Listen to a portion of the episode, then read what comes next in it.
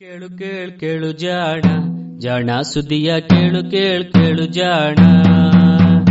ಇಂದು ಹಂದು ಮುಂದು ಹಿಂದು ಹರಿವು ತಿಳಿವು ಚುಟುಕು ತೆರಗು ನಿತ್ಯ ನುಡಿಯುವತ್ತು ತರಲು, ನಿತ್ಯ ನುಡಿಯುವತ್ತು ತರಲು. ಕೇಳಿ ಜಾಣರ, ಜಾಣ ಸುದ್ದಿಯ ಕೇಳು ಕೇಳು ಕೇಳು ಜಾಣ.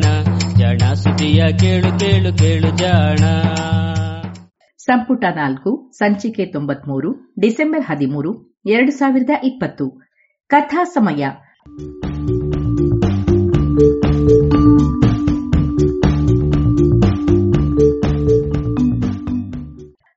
ಸುಪ್ರಸಿದ್ಧ ಜೀವಿ ವಿಜ್ಞಾನಿ ಚಾರ್ಲ್ಸ್ ಡಾರ್ವಿನ್ ಇನ್ನೂರು ವರ್ಷಗಳ ಹಿಂದೆ ಬೀಗಲ್ ಹಡಗಿನಲ್ಲಿ ವಿಶ್ವ ಪರ್ಯಟನೆ ಮಾಡಿದ್ದಾಗ ಕಂಡು ದಾಖಲಿಸಿದ್ದ ವೈಜ್ಞಾನಿಕ ಸಂಗತಿಗಳ ಟಿಪ್ಪಣಿಗಳ ಅನುವಾದ.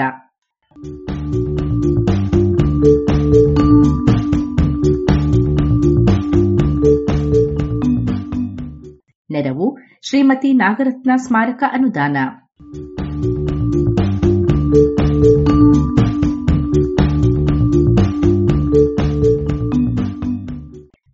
ಸಾಹಸಯಾನ, ಸಂಚಿಕೆ ನೂರ ಹದಿನೆಂಟು.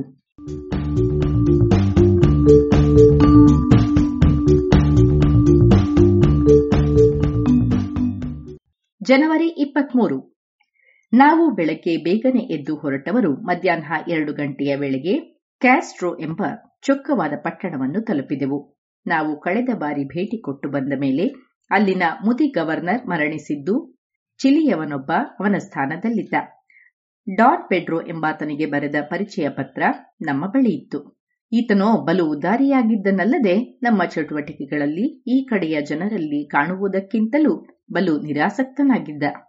ಮರುದಿನ ಡಾನ್ ಪೆಡ್ರೋ ನಮಗೆಂದು ಹೊಸ ಕುದುರೆಗಳನ್ನು ತರಿಸಿದನಲ್ಲದೆ ತಾನೇ ನಮ್ಮ ಜೊತೆಗೆ ಬರುವುದಾಗಿಯೂ ಹೇಳಿದ. ನಾವು ದಕ್ಷಿಣದತ್ತ ಹೊರಟೆವು. ಹೆಚ್ಚಿನ ಮಟ್ಟಿಗೆ ಕರಾವಳಿಯ ತೀರದ ಗುಂಟವೇ ಸಾಗಿದ ನಾವು. ಹಲವಾರು ಹಳ್ಳಿಗಳನ್ನು ದಾಟಿ ನಡೆದೆವು. ಪ್ರತಿ ಹಳ್ಳಿಯಲ್ಲಿಯೂ ದೊಡ್ಡದೊಂದು ಬಣಿವೆಯಂತೆ ಕಟ್ಟಲಾಗಿದ್ದ ಚರ್ಚು ಇತ್ತು. ವಿಲಿಪಿಲಿ ಎಂಬಲ್ಲಿ ಅಲ್ಲಿನ ಕಮಾಂಡೆಂಟಿನ ಬಳಿ ಕುಕ್ಕಾವೋಗೆ ಹೋಗಲು ಮಾರ್ಗದರ್ಶಿಯೊಬ್ಬನನ್ನು ನೀಡುವಂತೆ ಡಾನ್ ಪೆಡ್ರೋ ವಿನಂತಿಸಿಕೊಂಡ. ಆ ಅಜ್ಜನೋ ತಾನೇ ಬರುವುದಾಗಿ ಹೇಳಿದನಾದರೂ ಇಬ್ಬರು ಇಂಗ್ಲಿಷರು ಕುಕಾವೋನಂತಹ ದೂರದ ಪ್ರದೇಶಕ್ಕೆ ಹೋಗಬಯಸಿದ್ದಾರೆಂದು ಅವನು ನಂಬುವಂತೆ ಮಾಡಲು ಬಲು ದೀರ್ಘಕಾಲ ಬೇಕಾಯಿತು. ಇವರಿಬ್ಬರ ಬಗ್ಗೆ ಅಲ್ಲಿನ ಬಡ ರೆಡ್ ಇಂಡಿಯನ್ನರು ನಡೆದುಕೊಳ್ಳುತ್ತಿದ್ದ ರೀತಿಯನ್ನು ಗಮನಿಸಿದರೆ, ನಮ್ಮ ಪಯಣದಲ್ಲಿ ಆ ಪ್ರದೇಶದ ಇಬ್ಬರು ಪ್ರತಿಷ್ಠಿತ ವ್ಯಕ್ತಿಗಳು ಜೊತೆಗಾರರಾಗಿದ್ದರು. ಚೋಂಚಿ ಎಂಬಲ್ಲಿ ನಾವು ಬಲು ಜಟಿಲವಾದ ಅಡ್ಡಾದಿಡ್ಡಿ ಹರಿದಾಡಿದ ಹಾದಿಯ ಮೂಲಕ ಸಾಗಿ, ಕೆಲವೊಮ್ಮೆ ದಟ್ಟ ಕಾಡುಗಳನ್ನು, ಕೆಲವೊಮ್ಮೆ ಮೆಕ್ಕೆಜೋಳ ಹಾಗೂ ಆಲೂಗಡ್ಡೆ ಬೆಳೆಗಳಿಂದ ಬಲು ಸುಂದರವಾಗಿದ್ದ ಬಯಲುಗಳನ್ನು ದಾಟುತ್ತಾ ಆ ದ್ವೀಪದಲ್ಲಿ ಪಯಣಿಸಿದೆವು. ಕೆಲವೆಡೆ ಕೃಷಿಕಾರಿಕೆ ನಡೆಯುತ್ತಿದ್ದ ಏರು ತಗ್ಗುಗಳಿದ್ದ ಈ ಕಾಡು ಪ್ರದೇಶ ನನಗೆ ಇಂಗ್ಲೆಂಡಿನ ಗ್ರಾಮೀಣ ಭಾಗಗಳ ಸೊಗಸನ್ನು ನೆನಪಿಸಿತು. ಕುಕಾವೋ ಸರೋವರದ ಅಂಚಿನಲ್ಲಿರುವ ವಿಲಿಂಕೋ ಎಂಬಲ್ಲಿ ಬಲು ಸ್ವಲ್ಪವೇ ಕಾಡು ಕಡಿದು ಗದ್ದೆಗಳನ್ನು ಮಾಡಿದ್ದರು. ಅಲ್ಲಿದ್ದ ಎಲ್ಲ ನಿವಾಸಿಗಳು ರೆಡ್ ಇಂಡಿಯನ್ನರೇ ಎನಿಸಿತು. ಹನ್ನೆರಡು ಮೈಲಿ ಉದ್ದವಿರುವ ಈ ಸರೋವರವು ಪೂರ್ವ ಪಶ್ಚಿಮ ದಿಕ್ಕಿಗೆ ಹರಡಿಕೊಂಡಿದೆ. ಬೆಳಕಿನ ಹೊತ್ತು ಇಲ್ಲಿ ಸಮುದ್ರದಿಂದ ಹಾದು ಬಂದ ಗಾಳಿ ಬೀಸುತ್ತಿರುತ್ತದೆ. ರಾತ್ರಿಯಾಗುತ್ತಿದ್ದಂತೆ ಎಲ್ಲವೂ ಪ್ರಶಾಂತವಾಗಿರುವುದರಿಂದ ಕೆಲವು ವಿಚಿತ್ರ ನಂಬಿಕೆಗಳಿಗೂ ಕಾರಣವಾಗಿವೆ. ಕುಕ್ಕಾವೋಗಿನ ಹಾದಿ ಎಷ್ಟು ಕೆಟ್ಟದಾಗಿತ್ತೆಂದರೆ ನಾವು ಪೆರಿಗುವ ಎನ್ನುವ ತೆಪ್ಪದಲ್ಲಿ ಹೋಗಲು ತೀರ್ಮಾನಿಸಿದೆವು. ನಮ್ಮ ಕಮಾಂಡೆಂಟೋ ಹಣ ಕೊಡುತ್ತೇವೋ ಇಲ್ಲವೋ ಎಂಬುದನ್ನು ಹೇಳದೆಯೇ ನಮ್ಮ ತೆಪ್ಪವನ್ನು ಎಳೆಯುತ್ತಾ ಸಾಗುವಂತೆ ಅಧಿಕಾರವಾಣಿಯಿಂದ ಆರು ರೆಡ್ ಇಂಡಿಯನ್ನರಿಗೆ ಆದೇಶಿಸಿದ. ಈ ತೆಪ್ಪವೋ ವಿಚಿತ್ರವಾದದೊಂದು ಒರಟು ದೋಣಿ. ಅದನ್ನು ಎಳೆದ ಸಿಬ್ಬಂದಿ ಅದಕ್ಕಿಂತಲೂ ವಿಚಿತ್ರವಾಗಿದ್ದರು.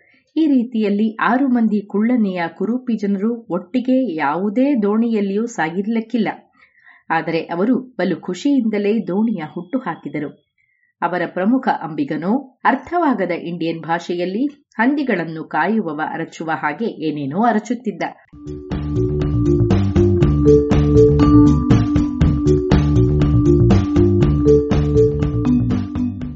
ನಾವು ಹೊರಟಾಗ ಮಂದವಾಗಿ ಎದುರು ಗಾಳಿ ಇತ್ತು. ಹಾಗಿದ್ದರೂ ಬಲು ತಡವಾಗುವುದಕ್ಕೂ ಮುನ್ನವೇ ನಾವು ಕುಕಾವೋ ದ್ವೀಪದ ತುದಿಯನ್ನು ತಲುಪಿದೆವು. ಸರೋವರದ ಎರಡೂ ಬದಿಯಲ್ಲಿಯೂ ಒಂದೇ ಸಮನಾದ ಕಾಡಿತ್ತು.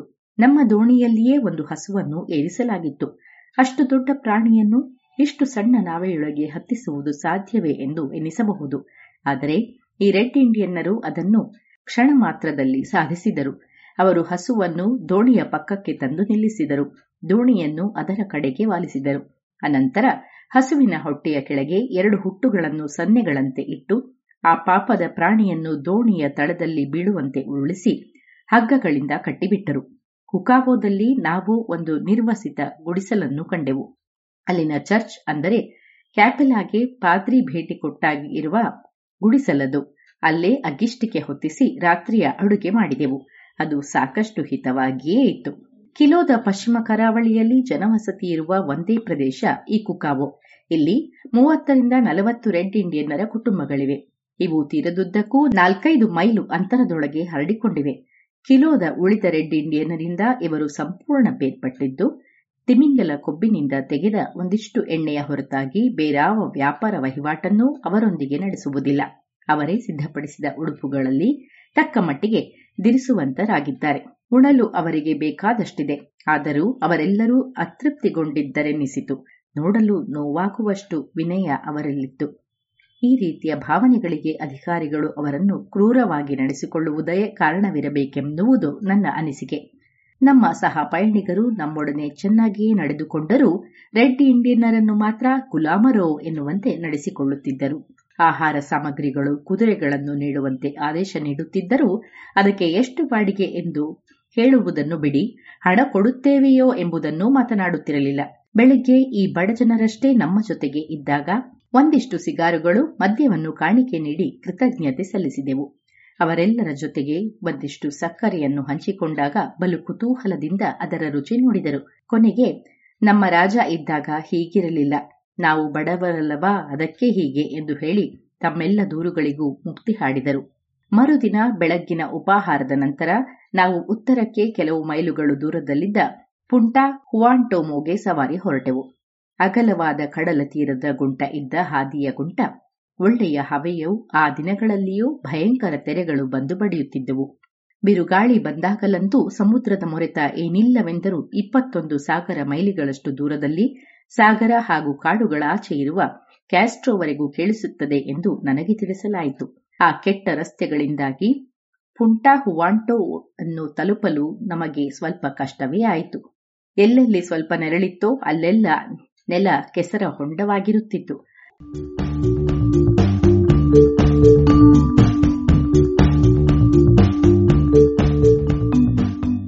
ನಮ್ಮ ಕುರಿ ಒಂದು ದೊಡ್ಡ ಕಲ್ಲಿನ ಗುಡ್ಡ. ಇದನ್ನು ಸ್ಥಳೀಯರು ಚೆಪೋನೆ ಎಂದು ಕರೆಯುವ ಹಾಗೂ ಬ್ರೊಮೇಲಿಯಾಗಿ ಹೋಲಿಕೆ ಇದ್ದ ಗಿಡವೊಂದು ತುಂಬಿಕೊಂಡಿತ್ತು. ಈ ಗಿಡದ ಪೊದೆಗಳೊಳಗೆ ತೆವಳಿ ಸಾಗಿದ ನಮ್ಮ ಕೈಕಾಲುಗಳೆಲ್ಲ ತರಚಿತ್ತವು ನಮ್ಮ ರೆಡ್ ಇಂಡಿಯನ್ ಮಾರ್ಗದರ್ಶಿಯು ತನ್ನ ಚರ್ಮಕ್ಕಿಂತಲೂ ಪ್ಯಾಂಟಿನ ಬಟ್ಟೆಯೇ ನವಿಲೇನೋ ಎನ್ನುವಂತೆ ಅದನ್ನು ಮೇಲೆ ಮಡಚಿ ಪೊದೆಗಳೊಳಗೆ ನಡೆದದ್ದು ತಮಾಷೆಯಾಗಿತ್ತು. ಈ ಗಿಡ ಆರ್ಟಿಚೋಕಿನಂತಹ ಒಂದು ಹಣ್ಣನ್ನು ಬಿಡುತ್ತದೆ. ಹಣ್ಣಿನೊಳಗೆ ಬೀಜಗಳು ತುಂಬಿರುತ್ತವೆ. ಇದರ ತಿರುಳು ಸಿಹಿಯಾಗಿ ಸ್ವಾದಿಷ್ಟವಾಗಿದ್ದು, ಇಲ್ಲಿನವರಿಗೆ ಬಹಳ ಇಷ್ಟದ ತಿನಿಸು. ಲೋವನ ಬಂದರಿನಲ್ಲಿ ಚಿಲಿಯನ್ನರು ಇದರಿಂದ ಚೀಚಿ ಎನ್ನುವ ಮದ್ದನ್ನು ಮಾಡುತ್ತಿದ್ದುದನ್ನು ಕಂಡಿದ್ದೆ. ಹಂಬೋಲ್ಟ್ ಹೇಳಿದ್ದು ಎಷ್ಟು ಸತ್ಯ? ಮನುಷ್ಯ ಎಲ್ಲೇ ಇರಲಿ, ಅಲ್ಲಿನ ಗಿಡಮರಗಳಿಂದ ಏನಾದರೂ ಪೇಯವನ್ನು ಮಾಡದೇ ಇರುವುದಿಲ್ಲ ಅಲ್ಲವೇ? ಟೇರಾ ಡೆಲ್ಫ್ಯೂಗೋದಲ್ಲಿನ ಹಾಗೂ ಆಸ್ಟ್ರೇಲಿಯಾದ ಕೆಲವು ಕಾಡು ಜನರು ಈ ಕಲೆಯಲ್ಲಿ ಅಷ್ಟೊಂದು ಮುಂದುವರೆದಿಲ್ಲವೆನಿಸುತ್ತದೆ. ಪುಂಟಾ ಹುವಾಂಟಾ ಮೋದ ಉತ್ತರಕ್ಕಿರುವ ಸಮುದ್ರ ತೀರವೆಲ್ಲವೂ ಬಲು ಒರಟು ಹಾಗೂ ಒಡೆದಂತೆ ಇವೆ. ಇಲ್ಲಿನ ತೀರಗಳಲ್ಲಿ ಅಲೆಗಳು ಸದಾ ಗರ್ಜಿಸುತ್ತಿರುತ್ತವೆ ಈ ತೀರದ ಗುಂಟ ಸಾಧ್ಯವಾದರೆ ನಡೆದುಕೊಂಡೇ ಬರಬೇಕೆಂದು ನಾನು ಮಿಸ್ಟರ್ ಕಿಂಗ್ ಇಬ್ಬರು ಅಂದುಕೊಂಡಿದ್ದೆವು. ಆದರೆ ರೆಡ್ ಇಂಡಿಯನ್ನರಿಗೂ ಕೂಡ ಇದು ಅಸಾಧ್ಯವಾಗಿತ್ತು. ಕುಕಾವೋದಿಂದ ಸೇಂಟ್ ಕಾರ್ಲೋಸಿಗೆ ಕಾಡಿನ ಮೂಲಕವೇ ಜನರು ಸಾಗಿದ್ದರೆ ಹೊರತು ಎಂದಿಗೂ ತೀರದ ಗುಂಟ ಅಲ್ಲ ಎಂದು ಇಲ್ಲಿನ ಜನ ನಮಗೆ ತಿಳಿ ಹೇಳಿದರು. ಇಂತಹ ಪ್ರವಾಸದ ಸಂದರ್ಭಗಳಲ್ಲಿ ರೆಡ್ ಇಂಡಿಯನ್ನರು ತಮ್ಮ ಜೊತೆಗೆ ಕೆಲವು ಹುರಿದ ಮೆಕ್ಕೆಜೋಳವನ್ನಷ್ಟೇ ಕೊಂಡೊಯ್ಯುತ್ತಾರೆ. ಅದನ್ನು ಬಲು ಅಪರೂಪಕ್ಕೆ. ದಿನಕ್ಕೆ ಎರಡು ಬಾರಿ ಮಾತ್ರ ಸೇವಿಸುತ್ತಾರೆ.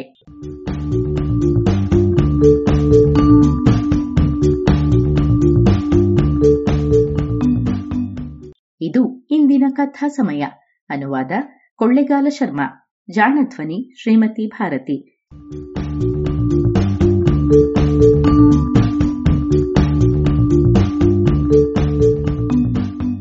ನೆರವು ಶ್ರೀಮತಿ ನಾಗರತ್ನ ಸ್ಮಾರಕ ಅನುದಾನ.